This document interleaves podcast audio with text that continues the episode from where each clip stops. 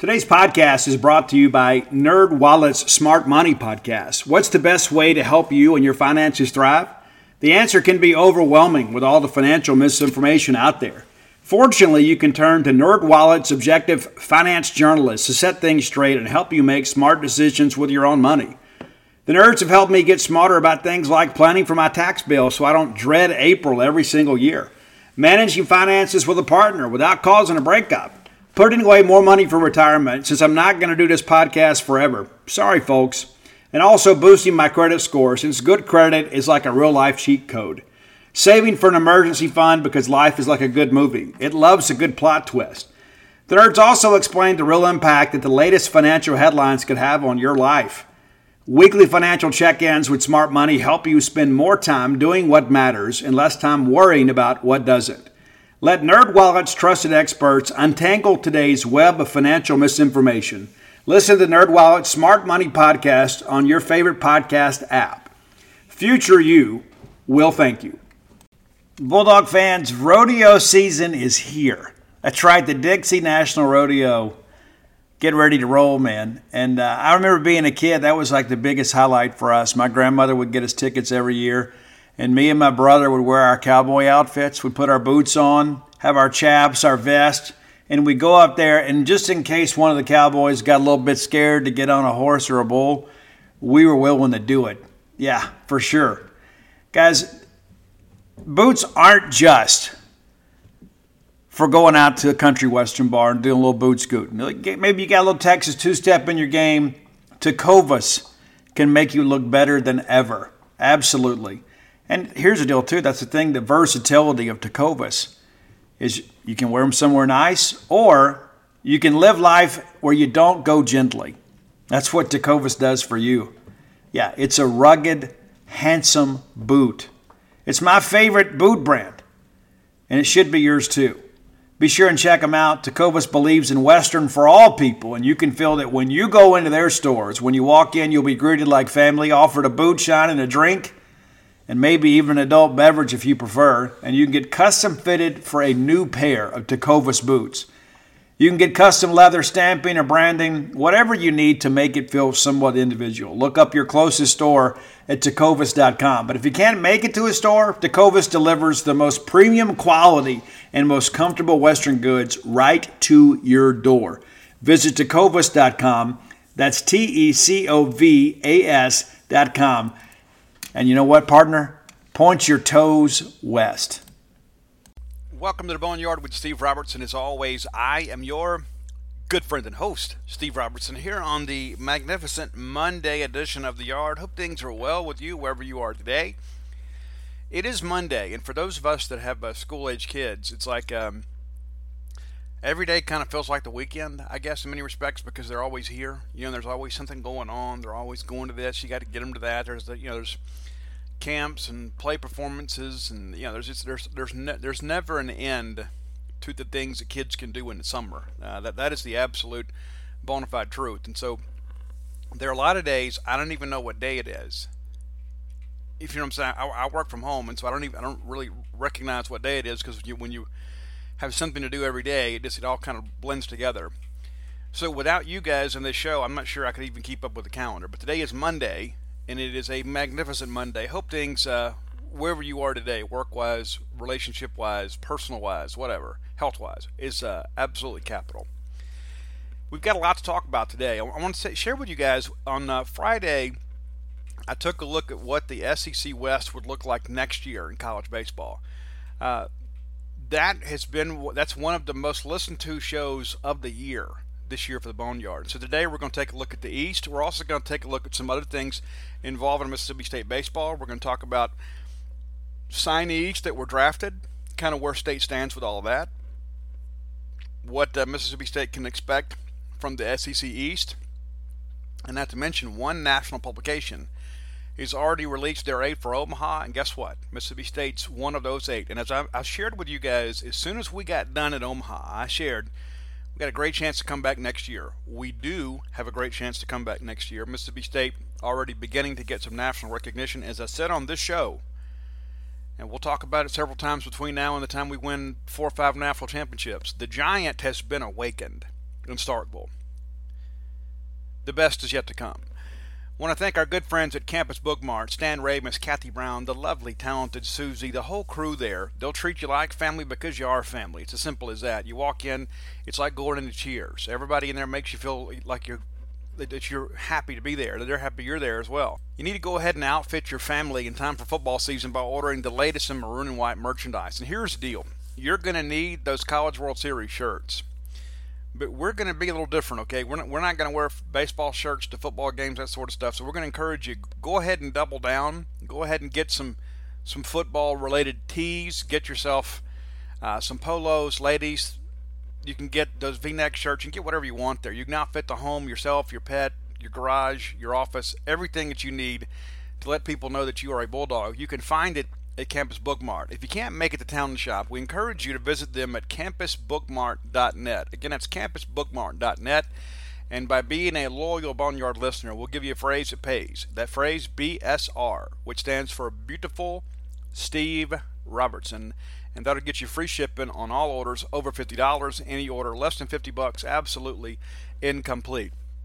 Before we get into some college baseball stuff, you know, we talked about it's football time and uh, you know, we just crowned the national champion in baseball last week. So I'm still a little bit kind of in baseball mode. Maybe I'm a little bit of a hangover, and it's one of those things too. You get excited about these guys signing their professional contracts, and everybody affiliated with Mississippi State has has signed their deal. And that's what I understand. I haven't confirmed it with every single guy, but I'm, I'm told everybody has signed. There was nobody we expected to come back. Tanner Allen's the only guy that was drafted that we expected to come back, and he's already announced he's coming back within days. He was uh, drafted very late He's the guy too. It's a draft eligible sophomore, so he has two years of leverage, and so as a result, he you know did, did not command a huge asking price early on.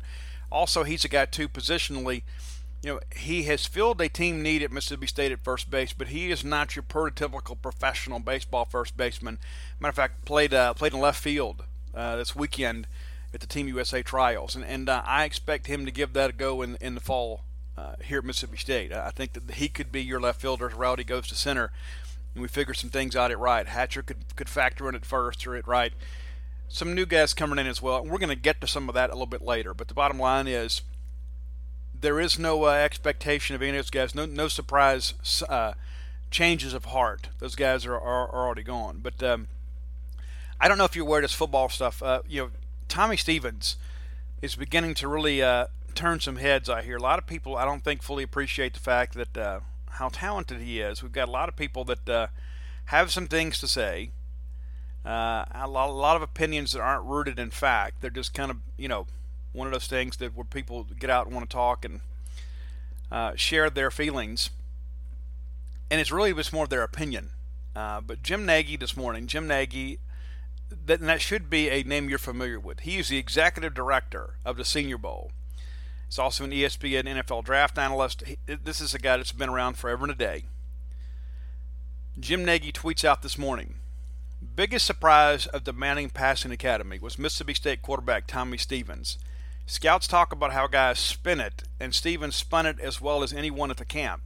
We knew he was big and athletic, but he has a live arm. Hail State football fans should be excited about this kid. He is not the only person that has come out and shared some of these comments. Uh, I know there was a r- reporter there covering uh, for some other publications that mentioned Tommy Stevens. And so we're beginning to see some reports of some people that have seen him firsthand that are not affiliated with Mississippi State. What I mean by that is, you know, listen, we expect our people to tell us positive things. I mean, it just, you know, it's just the reality of things. Nobody's going to come out there and say, oh man, we made a mistake. That just doesn't happen. But when you start seeing objective third party reports from people who don't have a rooting interest, I mean, if Jim Nagy never ever tweeted or commented about Tommy Stevens, it really wouldn't change anything. But the fact that Jim Nagy, a guy that's going to see every quarterback in the country this year, every, senior to be, they're going to evaluate all those guys and invite them to Senior Bowl. The fact that that guy comes out, a guy with his credibility, a guy with his accolades, and a guy with that, that, that type of, you know, resume as an evaluator comes out and says, you know what, this guy was the surprise of the Manning passing family uh, passing the camp. Uh, and I kind of stumbled my way through that, so forgive me. But um, when, when I begin to see that, people who don't have skin in the game begin to say, you know what, hey, This kid is really good. That that excites me. There's another reason that it excites me is because Mississippi State needs to throw the football. Jim Moorhead is a passing down the field, attack the deep third, put you in one-on-one situations, and uh, throw the ball out there in the jump ball situation and let your guy go get it. That, that's what. And we did not have the quarterback with the proficiency last year to run the offense at its full complement. Now, I'm not being critical of Nick Fitzgerald, as I said all year long. It was kind of like putting a square peg in a round hole. Just didn't. We, we made the most of it and had a good year. Uh, but you know, a little a little less growing pains. You know, if we'd had a guy that maybe had had a little different skill set. Again, Nick Fitzgerald was recruited to run the Dan Mullen offense. Completely different component expectations of the quarterback there. You know, we were a run first team that kind of threw it to keep the safeties out of the box. It's a different deal. It's it's completely inverse. You know, Joe Moorhead wants to throw the football. We, we want to throw the football to kind of set up the run, not the other way around. But we want to throw the football around. We want to attack. We want big chunk explosive plays. We want we want the crowd on their feet. We want you uh, going back and getting a, a, glass of Gatorade when you're on offense, and all of a sudden you got to go right back out there because of the fact that uh, we just scored. You know, that's the kind of pressure we want. And so now we've gone out and we've addressed this. And there's a couple of things that I want to say about this because uh, for, let me say, preface this by saying I, I love all of you. Okay, I, I, love you all, but some of you that get out here and, and, and, post in these Facebook groups on social media, you, you make my head hurt. And, and I say that out of love because my loyalty when it comes to college athletics is to Mississippi State, not to an individual player, not to an individual coach, not to an individual assistant coach or an administrator or any of that stuff. My loyalty is to the maroon and white. And so, what is best for Mississippi State is what is best for me. That's the way that I look at that. And so, I am not going to elect to cheer against Mississippi State at any point in my life. I'm never going to withdraw my support because there's not a, a personnel decision does not match my opinion. I, I'm a bulldog. I'm true maroon. But I read some of these comments and people are like, well, I don't understand, you know, Keytaon's not getting treated fairly. And that is absolutely incorrect. That is absolutely incorrect. Keytaon Thompson goes out and competes this spring, was far and away the best quarterback this spring of the three quarterbacks that were on scholarship. He, Keytaon was the best. Then the opportunity arises for Mississippi State to add another quality quarterback to the roster a guy that has the skill set, a guy that has a relationship with our head coach, a guy that has run this offense for two years, a guy that understands what's expected of the quarterback position in the Jim Moorhead offense. We would be absolute idiots if we didn't sign that kid. As I said on this show before, even if all he does is comes in and makes everybody around him better, even even if he doesn't take a snap, if he comes in and makes Keytaon Thompson work a little bit harder to keep the job, if he works a little bit harder to, to help Garrett Shrader learn the job, then we've won. But there's always these factions, and, and really it goes back to kind of the, the post Dak Prescott era. And I, and I recall, you know, when we were ready to kind of make the, the transition to Dak, you know, um, you know, Tyler Russell gets hurt against Oklahoma State, and then it, it becomes a it becomes an issue of controversy. There was a quarterback controversy because – Mississippi State had been very loyal to Tyler Russell. He had been very loyal to us. And so Dak can do some different things, a different skill set. Again, both of them were great quarterbacks. But you had factions within the fan base. Oh, we need to stick with Tyler Russell. Dak's time will come next year. Well, then you know, Dak's time came and it was great for Mississippi State. But we knew when we signed Dak that Dak could handle the running component of the offense. He could handle the passing component of the offense. And, and let's be honest here. Let's, let's be really honest here. Dak was not a great passer most of his career at Mississippi State.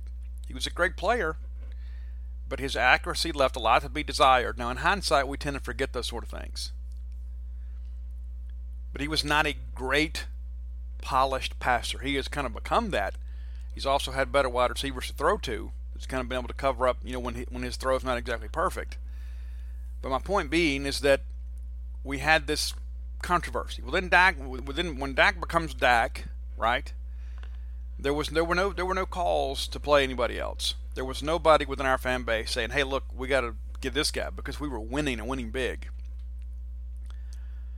Well, then Dak leaves, and it, listen, it was obvious to anybody who was around Mississippi State football. Nick Fitzgerald was going to be the starter.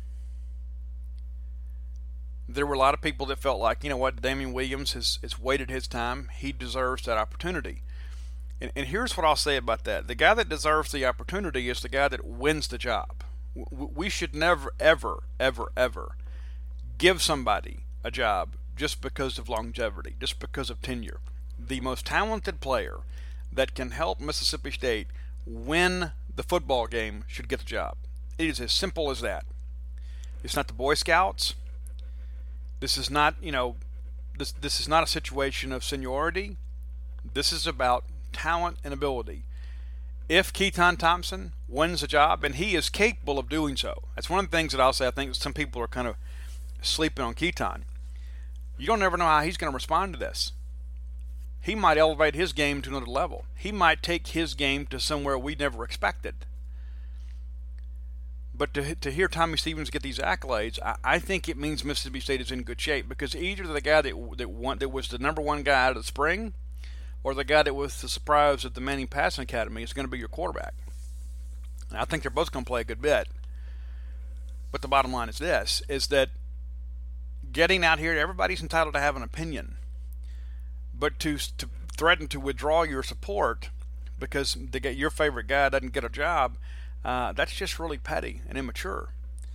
And so, my honest opinion is, is uh, let the guys that do the evaluations, let the guys that actually uh, facilitate practice and evaluate film and call the plays and design the plays, they're not going to pick the lesser guy just to prove a point. They're going. Th- this is their livelihood. This is how they feed their families. This isn't, you know, a, a political situation where they're guaranteed to have a full term here. They've got to go out and win football games now. They're going to put the guy out there that is best suited to run the offense. And so we'll have an opportunity here. Oh, I don't know, five, six weeks. We'll have an opportunity to see those guys in person in practice, and we'll be back and share that with you. But for now, the football news today about our guy, our newest guy, going down there to the Manning Passing Academy and stealing the show, that, that that fires me up. That tells me no matter who wins the job in the fall, we're going to be in good hands. And that's what matters most. Bulldog Burger Company is the place in Starkville where you need to be when you come to town. And now's a good time to come and really enjoy Bulldog Burger Company. It's, it, we're in between summer sessions right now, summer school, and there'll be some kids that'll be coming back this week. Second session, summer school starts next week. There are a lot of times I encourage people to come back to Starkville, just kind of take in Starkville when it's not a game day. Because there's, there's parts of Starkville and some great local shops and places that you're not quite as familiar with because they're not game day attractions. You know what I'm saying? So come up here, check all that out, and have lunch at Bulldog Burger Company. Great service, great food, a great restaurant quality hamburger. One of the finest delicacies in life is being able to sit down, put your feet under a quality table, and get waited on by a quality staff and get a great restaurant quality hamburger. That's exactly what you're going to get when you go to Bulldog Burger Company. If you don't want the, the Bulldog Burger, maybe if you want to try something a little wild and exotic, get, get the Pimentology, get the Mission, Get the Smokehouse. Change it up. Follow them on social media and learn more about their daily specials because I'm telling you, you're not going to have a bad experience. It's going to be a great opportunity for you to go in, have a great time with friends and family, enjoy an adult beverage, enjoy a milkshake to go. You can get it exactly the way you want it there. Bulldog Burger Company, the place in Starkville people go to meet. M E A T. So moving right along here, I, I, mentioned at the top of the show that uh, we're beginning to get some uh, national publications announcing their aid for Omaha. And Division One baseball will do theirs today if they hadn't done so already. Perfect game, the first one out. Mike Rooney, very well respected journalist in the college baseball field. Mike releases Perfect Games eight for Omaha for 2020. I'm going to run these down for you, and then we're going to get into um, into what to expect from the rest of the SEC. We mentioned SEC West on Friday. We'll do SEC East today. We won't spend quite as much time on it, but we're going to talk about that. So the, here's the perfect game eight for Omaha. Arizona State, they lost in the Baton Rouge Regional this year. Uh, got hot, got cold. Uh, Auburn, they finished in the College World Series. I think that's a pretty safe pick because of their, their pitching. We'll see if the offense comes around, but I think Auburn's certainly in the mix. Uh, Florida, they lost in Lubbock Regional. I'm going to have a lot to say about Florida a little bit later. They're they're built for a run, and and and uh, Kevin O'Sullivan doesn't stay down for two years. It just it doesn't happen. They're, they're a proud program. Uh, this is one of the ones I disagree with. They have Georgia in the eight for Omaha. I'm going to explain that a little bit later. I think Georgia has a lot of arms coming back and a lot of arms coming in, but uh, offensively they remain a very challenged team. Louisville went to the College World Series. They had them going back. Uh, that'll be interesting because I had some people in the Louisville media telling me last year that if they didn't win the national championship this year, uh, it might be a while. But they're they're picked to be back next year. That, that's interesting. Miami, of course, lost in the Starkville Regional, and I'll tell you, after seeing those guys in person, I can see it. If they, if they find one more pitcher, they're going to be outstanding. They're going to be outstanding, probably win the ACC next year. They have some real horses in that lineup. Hope that we don't see them until we get to Omaha. And of course, Mississippi State. And here's the comments. You can I, I will retweet this article, and you can go read the comments about each team. Here's what Rooney says about Mississippi State. Chris Lemonis' era in Starkville got off to an excellent start, and the 2020 team will be led by a loaded junior class. Tanner Allen, Justin Foscue, Jordan Westbrook, Rowdy Jordan, and Josh Hatcher provide high-end talent for what may be the best offense in the SEC. I agree, Mike. JT Ginn was perfect games freshman of the year, and he should be joined in the rotation by highly talented redshirt freshman left-hander Christian McLeod. We've talked about him on the show. I have had multiple Mississippi State hitters tell me he was the most difficult guy to hit on the team last year. When he was healthy and throwing good, he was the most difficult player to match up with on the team. Solidifying the catching position in the bullpen looked to be two keys uh, to a return trip to Nebraska. I feel great about the catching position. Absolutely great. Between Hayden Jones, Luke Hancock, you've got two absolute studs back there at catcher. I am 100% fine with catcher. Now, you don't have the experience and that Dustin Skelton had by far managing pitchers and that sort of stuff. But as far as being able to handle the, the requirements of the position on a game in, game out basis, I feel great about those guys, and I think they're both going to be very good offensive players. In fact, when the days that Hayden Jones catches, uh, if we can find a way to get Luke Hancock in lineup, I'm in favor of that. That guy can swing the bat. The bullpen is the issue. I'm going to get to some things a bit later in the show, kind of make you, you know, kind of apprised, I guess, of some things. We've got a handful of left-handed junior college pitchers coming in. That's going to help us match up a little bit better. You know, we didn't have a lot of left-handed arms this year, but uh, we we look to address that, uh, especially in this SEC where some people tend to stack left-handed lineups against you. But uh, the bottom line is, Mississippi State expected to do really well. As I shared on the show, we have never gone to Omaha three years in a row. We've gone back-to-back years twice: 97, 98, 18, 19 we have an opportunity next year to do something we have never done in our storied history. And That is to get back to Omaha. The longer you keep going to the barbershop, sooner or later you get the haircut. And I think this is a team that's, you know, listen, think about this. You're going to have a junior class. It's going to be, you know, this is going to be their, this will be their big year, right? This is the year they write their legacy. They, they don't know what it's like to not go to Omaha. They know what it takes to get there. They know what it takes to win a super regional on the road and at home. I expect Mississippi State to be a regional host for sure, and in the in the mix to be a, a super regional top eight national seed. But I think that's going to depend on how things shake out with the schedule. I think it's going to be that close. But I expect Mississippi State to be very much in the mix, just like everybody else. And so it's good to see other people that really observe college baseball. Again, much like the Tommy Stevens notes, when you have people that don't have a rooting interest, they don't have a maroon and white appeal, say, you know what, this team next year is going to be really good. And one of the things I'm going to share with you guys about JT Ginn, I, I think we we might have seen him at around 80%. We hadn't even seen him at 100% yet. And that even goes back to the beginning of the year. And, and here's one of the things I think is interesting. The very first inning of his college career, JT Ginn gives up a home run. He didn't give up a home run the rest of the year the rest of the year. Despite the arm soreness, despite not having his best stuff, despite the fact that he kind of got moved around sometimes on the weekends, despite the fact that sometimes he had some abbreviated outings, he gave up one home run the entire year and that was the first inning of his college baseball career. I had somebody share with me a statistic. JT Ginn gave up was the only SEC weekend starter, regular weekend starter, that did not allow a home run in SEC play. And that's with a JT Ginn that was not 100%. Just begin to imagine, okay, and, and that's a big part of things. If you, you get Friday night figured out, then you can kind of figure the rest of it out. If, I, if we had to go play a series this weekend, let's just go ahead and say we're flash forward ahead. We're about to open the season. It's February. If I had to call it today, it's JT Ginn, Christian McLeod, Eric Cerantola. Those all three of those guys, Major League Baseball prospects. And I don't know if you saw, but Cerantola is going to be pitching for Team Canada in the Pan American Games. That'll be a good experience for him. Good experience. So let's now take a look now at what to expect. And I'm going to come back before we get out of here today. I'm going to talk a little bit about Mississippi State signing class. Get a lot of questions about that. So say, Steve, what kind of signing class do we have? What do we have coming in? I'm, I'm going to get to that. But let's talk SEC East here for a second because Vanderbilt has the luxury of playing in the weaker division let's go ahead and set all the, the established scholarship advantages to the side for now. Let's just talk about scheduling. They this year they played the weaker teams in this conference. That's the reality of things. They win the SEC. They were the best team. They win an national championship, and you tip your cap. You might do it uh, with your fingers behind your back because of the scholarship stuff. But the bottom line is they took care of business. They also had the benefit of playing uh, in the lesser division.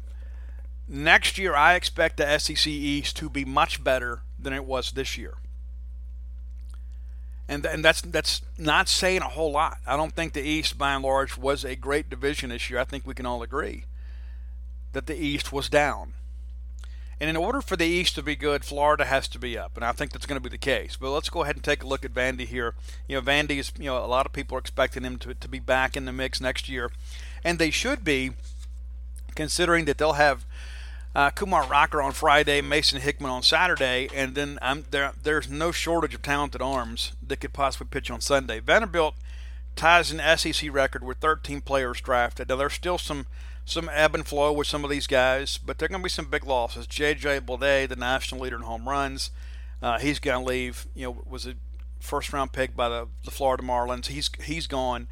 Uh, Stephen Scott got to hit two home runs against Mississippi State. He's also he was a senior. He's gone. Julian Infante, a senior. He's gone. Ethan Paul, uh, he's gone. Patrick Raby, uh, Fellows, those guys are gone. So some names that you've known, and, and many of those guys, you know, were heroes on that team. I mean, major contributors. Those guys are going to be moving on. Now, Philip Clarke, the catcher, he has not signed, but there is remains that possibility. So he's an absolute stud and uh, there's been he drafted pretty high, so there's still a possibility he may go. July 12th, the deadline on that, so we've still got you know a week or so to kind of figure those things out. But uh, but he he is right now unsigned unless he signs over the weekend. I didn't know about it, but uh, Philip Clarke has not signed. He was your SEC catcher of the year. He was your guy.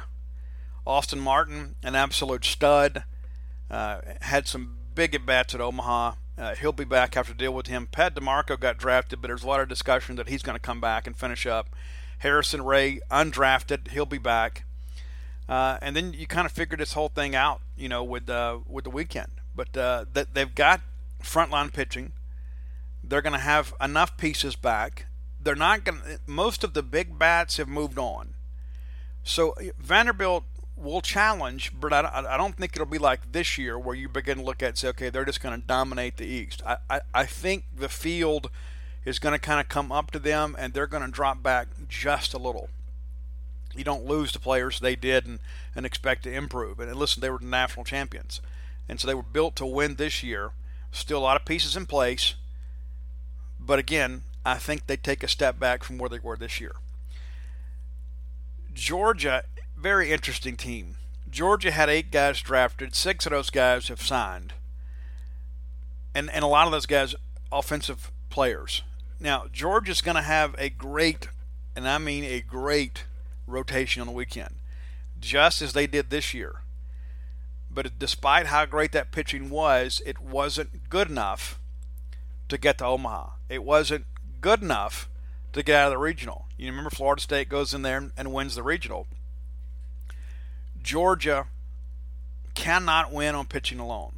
And it's one of those things you begin to think about, okay, over the course of a season, they're going to win a lot of ball games 2 1, 3 1, that sort of stuff because they're going to have that elite frontline pitching. But and when they had to face great offenses, as they saw at Mississippi State, as they saw at Florida State, they really struggled. And offensively, they're not going to be any better next year. And people can say, well, you know, you never know who's coming in. That's true. But how often is it you have one or two guys show up and just set the SEC on fire as a newcomer? They're going to need about half a dozen of those guys. Uh, third baseman Aaron Schunk, he's gone. Star pitcher Tony Lacey, Locey, he's gone. And then State beat him. Uh, Tim Elliott, one of their best relievers, he's gone. Shortstop LJ Talley, seems like he's been there forever and a day. He's gone. Uh, left-handed pitcher Zach Kristofak, he signed. He's going to go ahead and go. Uh, Tucker Maxwell, outfielder, he's gone. John Cable was a, a grad transfer utility guy. He's gone. So you've got a lot of your top offensive players that have kind of moved on.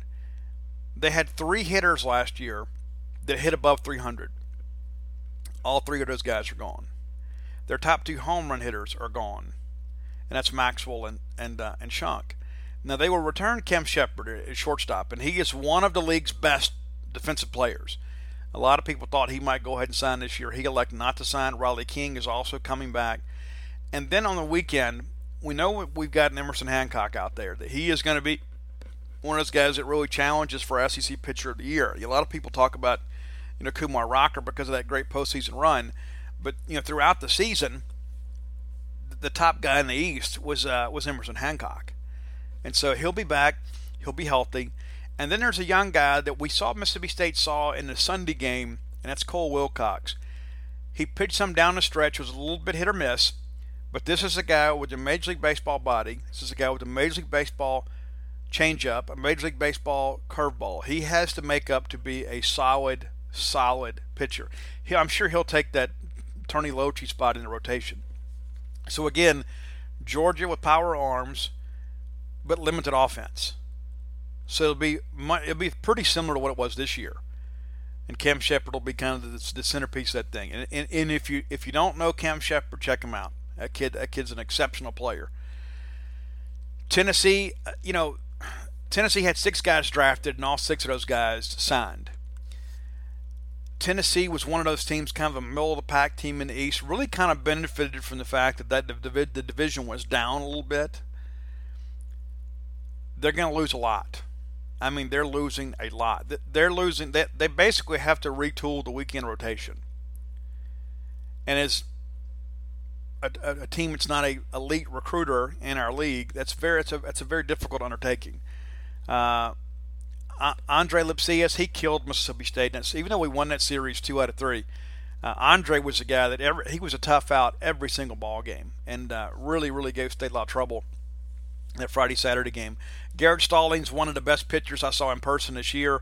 Absolutely love his game. Did a great job kind of developing him. He was a pitch to contact guy much of his career and became more of a strikeout guy this year. Uh, he's drafted and he's gone. Uh, Zach Linginfelter was their Saturday starter uh, Zach is also signed a professional contract. And then Sunday, Will Neely. So their Friday, Saturday, Sunday starters all gone. Two guys signed pro contracts. Will Neely exhausted his eligibility. Um, to have to replace their shortstop. Uh, in the outfield, they've got you know Jay Charleston has kind of moved on, and then one of their top relievers, uh, Andy Schultz, is, is uh, signed a pro contract. They're going to kind of have to retool that and then find some pieces offensively. They were very challenged offensively. They were much like they were kind of a poor man's Georgia. Had really really good arms. Didn't necessarily have elite arms, but had really really good frontline pitching. And then they weren't quite as good as Georgia offensively over the course of the season. They do return uh, um, their cleanup hitter, Alerick Soularie. He's uh, he's an outfielder. He's a guy that uh, was a sophomore this year a guy that can bunt, a guy that can run, a guy that can hit for power. He's the centerpiece of that offense. Left-handed pitcher Garrett Crochet, you may remember him. He's the guy that got hit in the face uh, against Ole Miss, and had his jaw broke. He's from Ocean Springs, Mississippi. It's one of those things too. You see, it's left-handed pitchers come at a premium. Why didn't we? Why weren't we all over this kid? Uh, it happens, but he will be the Friday night guy. I've had some people tell me he's probably a top 100 uh, selection in next year's baseball draft. They're going to bring their uh, their closer Redmond Walsh back. He had nine saves this year. He'll be back, and so they've kind of got Friday night figured out. They know what they're going to do if they can ever get the game to the back end. But again, very offensively challenged. Florida is an interesting team. Florida had five guys signed, all of them signed. They also were hit very, very hard with their signing class, even though one or two of those big time guys are going to go ahead and come to Florida. Florida is a team right now, based on what we know about Kevin O'Sullivan, based on what we know of what they did this year, and really committed to youth this year and still found a way into the tournament, they're going to be better for that next year. Some big losses, obviously. Brady McConnell, he was a uh, draft eligible sophomore. He's he's done. He's already signed a pro contract. Uh, that's a huge loss. He was one of the better shortstops in the country, uh, much less our league, but he's done. Nelson Maldonado is finally gone, one of the most difficult outs in the Southeastern Conference. He was a guy, it seemed like he was a two strike killer. He just one of those kind of guys that could spoil the pitch, spoil the pitch, and finally get something he could handle. Just an absolute stud, and uh, he's gone at Florida. Really glad to see him go. Hope he has a long professional baseball career but he was a guy that I absolutely hated, hated to play against, and that's the ultimate respect for a competitor. Tremendous hitter. Outfielder Will Dalton's also gone. Right-handed pitcher Tyler Dyson's gone, as well as outfielder Austin Langworthy. So, when you begin to look at all this, uh, they had four hitters with eight more, eight home runs or more last year, and uh, they're gone. So they're losing a lot of power, but they're going to return their Friday, Saturday guys, and then they're going to have some of these young arms come up. So their weekend rotation, I'm going to go ahead and call it now. Here's your hot take. Florida's weekend rotation, because they're going to be so left handed centric, they're going to be, I believe, the best weekend rotation in the East. I don't think it'll be close. I, I, I think Vanderbilt obviously will, will be able to run, run some guys out there. I think the depth, while it will be young, will be a very talented pitching staff at Florida. So you know, if you're a Mississippi State guy, and if you listen to the show, chances are you are.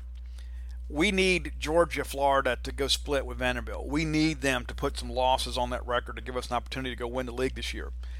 But Florida's going to going to return uh, Tommy Mace and uh, Jack Leftwich, and uh, they've got a couple of really young guys, uh, Jacob Young and uh, Kendrick Calilao, that were studs this year in the outfield. They will be kind of the heart of that order next year. So Florida this year, and there were a lot of people that kind of bought into their to their potential this year, and those young guys were a little bit behind schedule, and then they kind of figured it out late. But Florida will be a team that you're going to have to reckon with next year. Now, the good thing is, based on what I have looked at, it looks like Florida should rotate off of the Mississippi State schedule. We've had our home and away with them. They should rotate off, and then we'll rotate either you know, Missouri, Kentucky, or uh, or Vanderbilt back on. But uh, I expect Florida to be a, a, really, really good team next year. And uh, they, they were kind of the punchline and the joke early this year because everybody kept ranking them ahead of Mississippi State, despite the fact that uh, State had a better record and Florida was losing those midweek games, and people just couldn't let it go. And then State goes down there and takes two or three and should have swept the whole thing in Gainesville. South Carolina, I don't really know what to expect from South Carolina, to be honest with you, because uh, you know they they had several drafted. Uh, I guess five guys drafted. Uh, they're going to lose, and some of those guys were seniors too. They lose Jacob Olson, lose T.J. Hopkins. Both those guys have been there for a long time. Uh, Austin Ridge is a guy. Uh, Ridge, pardon me, Ridge, Ridge, Ridge Chapman is a long-time reliever. He was a senior. He's gone. Uh, they've got some guys that can swing it, and uh, you guys remember Eyster that came in here and hit a couple home runs. Luke Berryhill is a guy, one of the best catchers in the country. He has not signed a professional contract, but that is still an issue for discussion. I understand that they are still in negotiations. He has not made up his mind officially yet what he's going to do, so we'll see. Uh, but they're they're going to bring back uh, Brett uh, Brett Kerry. He's a uh, weekend pitcher for them, young guy that, that kind of caught fire later in the year. They really struggled offensively, and uh, didn't have much. They, they led the league in home runs, but uh, were among the bottom in batting average. They're a launch angle team. They're looking to hit home runs. You're like a good church league softball team. Everybody comes up swinging for defenses, and when they have a good day and the ball's flying, they win ball games. But they they had some major injuries to the pitching staff last year. That we we expect them to be better next year. I expect them to be a road trip for Mississippi State. I, I suspect it will end up going out there, and uh, and that's cool too.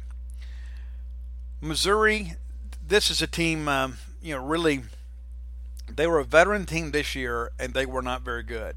And uh, Coach Bieser that was there, we had him come into Mississippi State here back in 2016. He was the coach at, uh, I guess, was Southeast Missouri State. I guess that's right. But uh, those guys came in here, and he's the job. He's got the job there at Mizzou. They had eight seniors this year, eight seniors, and all those guys contributed for the most part. Um, they lose eight seniors, including their ace, uh, T.J. Sikkema. He he's gone. He signed a professional contract. Left-handed pitcher. Uh, Jacob Cantleberry's gone. Their shortstop, uh, Chris Cornelius, is gone. Kameron Misner might be the best hitter you've never heard of. He signed pardon me, he has not signed. He was drafted very, very high. He is expected to sign, but has not signed yet. If he returns, then all of a sudden they have a little more pop in the order. They had uh, three of their top four hitters are gone, and that's a team that hit 266 as a team. And so when you begin to think about you know the cumulative batting average of those guys coming back, they're they're 250 sub 250 as a team. Um, they're going to have to you know they, have got some guys in the rotation. They'll kind of have to figure some things out, but uh, it's uh it's one of those things when you when you look at it, they they kind of piecemealed some things together on Sundays, but pretty much all three of their regular weekend guys are gone. So you lose eight seniors, you lose your weekend rotation, and lose uh, three of your top four hitters, and it might lose Kameron Misner, who's the biggest star offensively. You could see next year being a long year. Peter Zimmerman's the, the one guy in their top four in their lineup that uh, did a great job, and catcher Chad McDaniel's the guy they're really excited about but this Missouri team will likely struggle again next year. Kentucky, a little different deal with Kentucky than Missouri because Kentucky was a much younger team last year. They uh, they do lose their ace Zach Thompson, and uh, to give Mingione some credit, Mingione would throw off with younger guys on Friday and Saturday, and threw Thompson on Sunday. That way, he kind of was able to avoid the sweep because you're throwing a lot of younger guys. And really, they don't lose a whole lot. They lose Thompson. They lose outfielder Ryan Shinn. He was a senior, but also drafted. And uh, Ryan Johnson. They've got a couple outfield spots that they've got to fill. But T.J. Collett was a guy that uh, was a left-handed slugger in the uh, college baseball uh, home run derby here a few nights ago. Uh, he's an absolute stud. 10 home runs, 40 RBIs. He, he's the guy you'll have to kind of pitch around. He'll be he'll be a name next year. He'll be a dude, as they say. Right-handed pitcher Marsh Dillon's coming back, as is Jimmy Ramsey. That's probably your Friday Saturday guys right there. So while Kentucky took their lumps this year, they're going to be better for it next year because they're, they're going to return a bona fide power hitter in Collett, and they already got Friday and Saturday figured out. They're going to have to figure some other things out defensively, but I expect Kentucky to be back in Hoover, to be trending back in the right direction. And so, if you had to begin to kind of rank this thing on out, you know, I, I think everybody would feel good about Vandy. Vandy certainly a host and possibly a potential top eight national seed, but I think that is that is not the foregone conclusion that it was this year.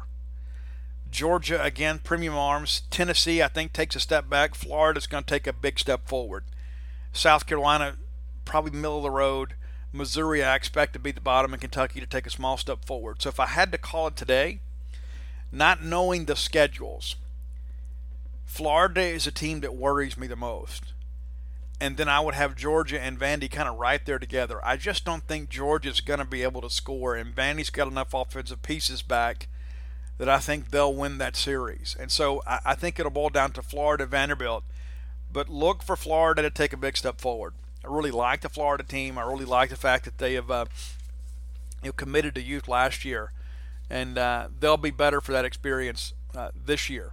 Now, a lot of people have said, well, Steve, listen, that's all great and fun, but what does that mean for Mississippi State? And, and here's the deal we have a chance to win the Southeastern Conference next year. We had an opportunity to win it this year and we blew it, right? We had we, we ended up winning over 20 games again in the league, and, and in most years, winning 20 will win you the SEC. If you win 20, 21 games, you can win the SEC. This year, just to kind of speak to the quality of the league, you had four teams. Four teams in the SEC win 20 or more games. Of course, Mississippi State, Arkansas both finished 20 and 10.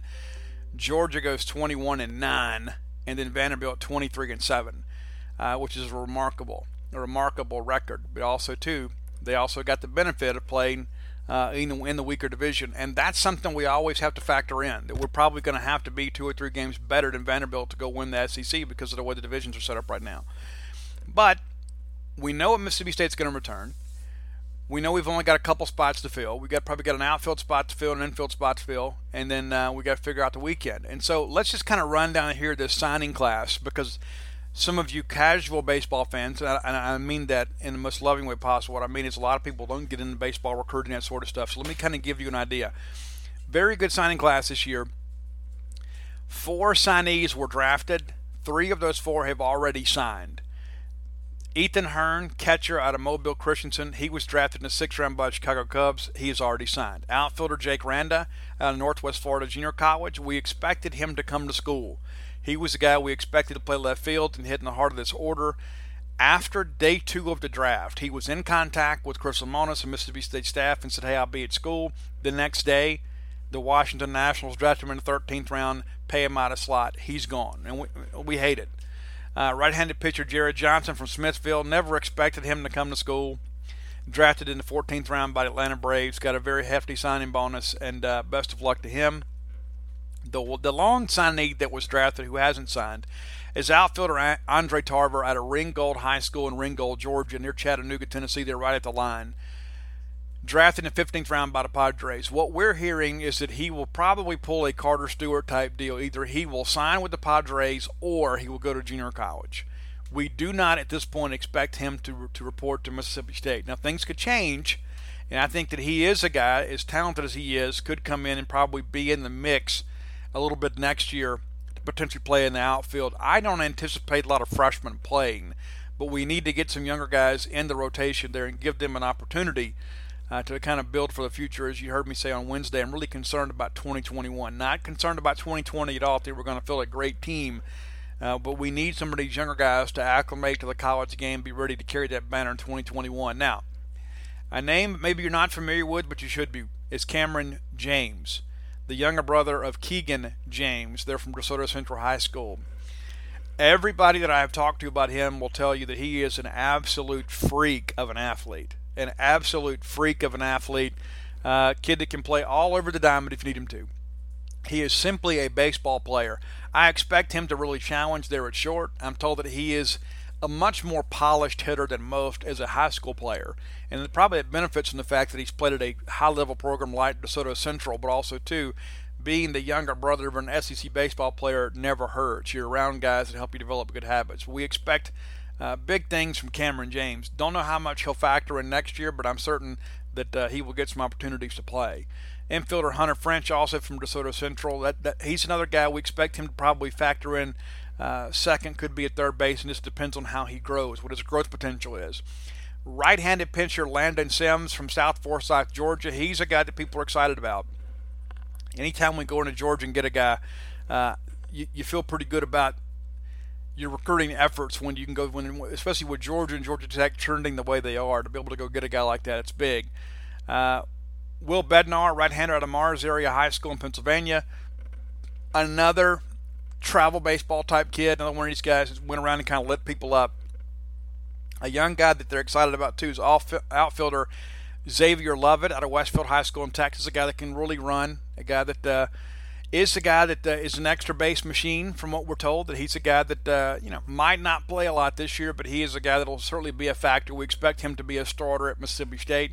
Uh, we mentioned the depth at catcher. We did sign another guy, Austin Kelly, out of Washington School another one of those guys that uh, will come in be a developmental guy because you feel pretty confident about what you have coming back at catcher. But with Ethan Hearn signing and moving on, uh, State was smart to go out and get a couple of catchers, and our coaching staff very high on the guys that are coming in this year.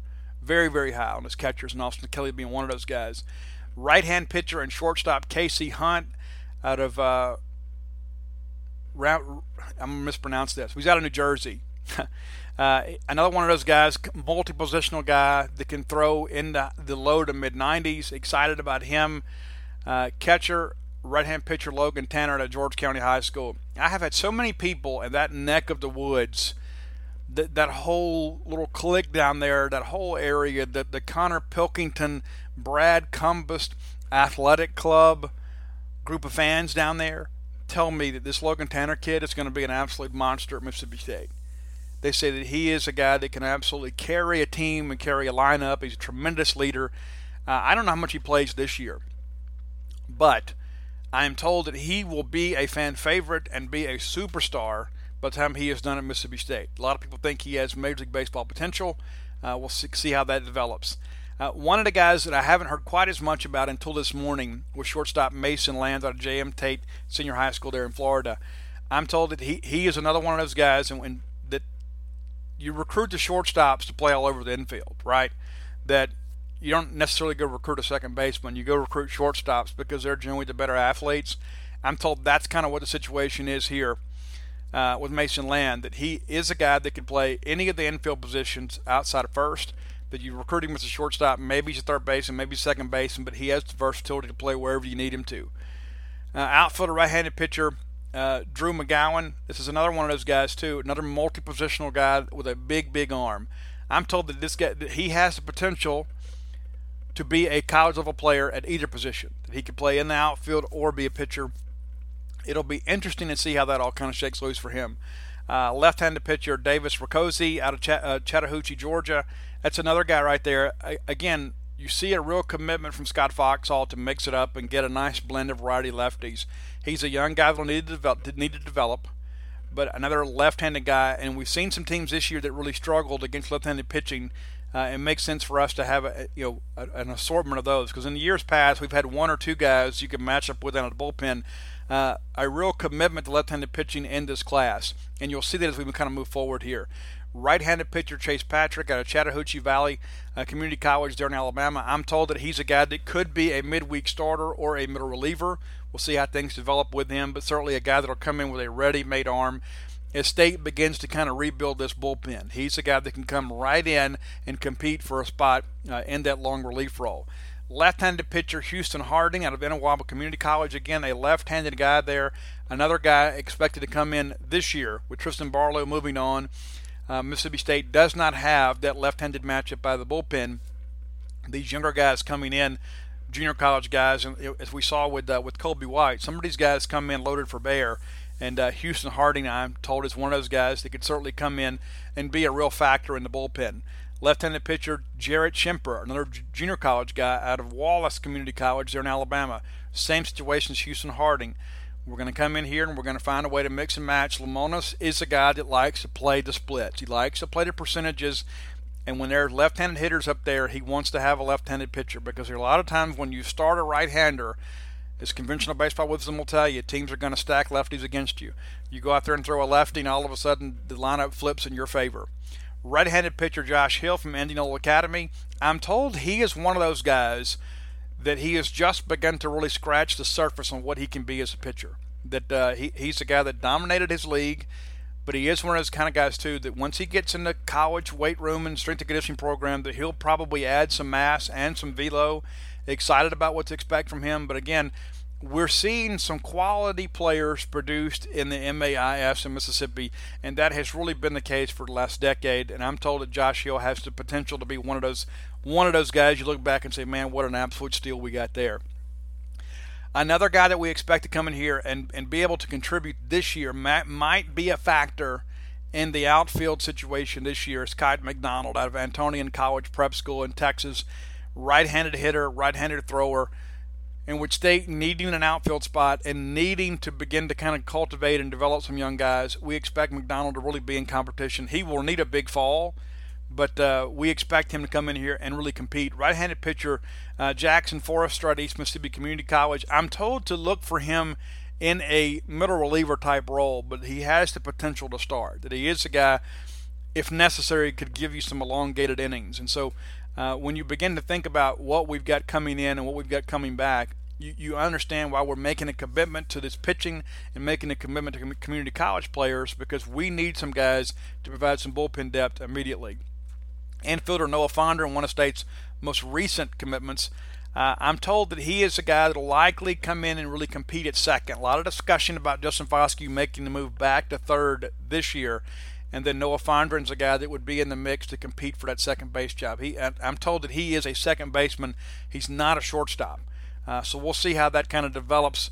Uh, but again, Mississippi State moving some pieces around and really bringing some guys in that give you some options. And then left-handed pitcher Wesley Grantham from East Mississippi Community College, another lefty.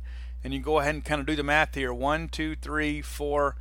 I guess five left-handed pitchers uh, in this class, and uh, four of those of the junior college variety uh, coming in so when you begin to think about next year and begin to think about what you've got coming back, and now you've seen what we have coming in, uh, you can realize there is some room for some optimism. And now it's a matter of getting these guys on campus, getting them into your strength and conditioning program, getting them involved in the fall baseball, and then seeing how they handle college level pitching. And I'm going to tell you one of the things that's going to get our pitchers ready for the SEC is having to face Rowdy Jordan and Tanner Allen and Justin Foscue and Jordan Westburg and Josh Hatcher uh, day in and day out.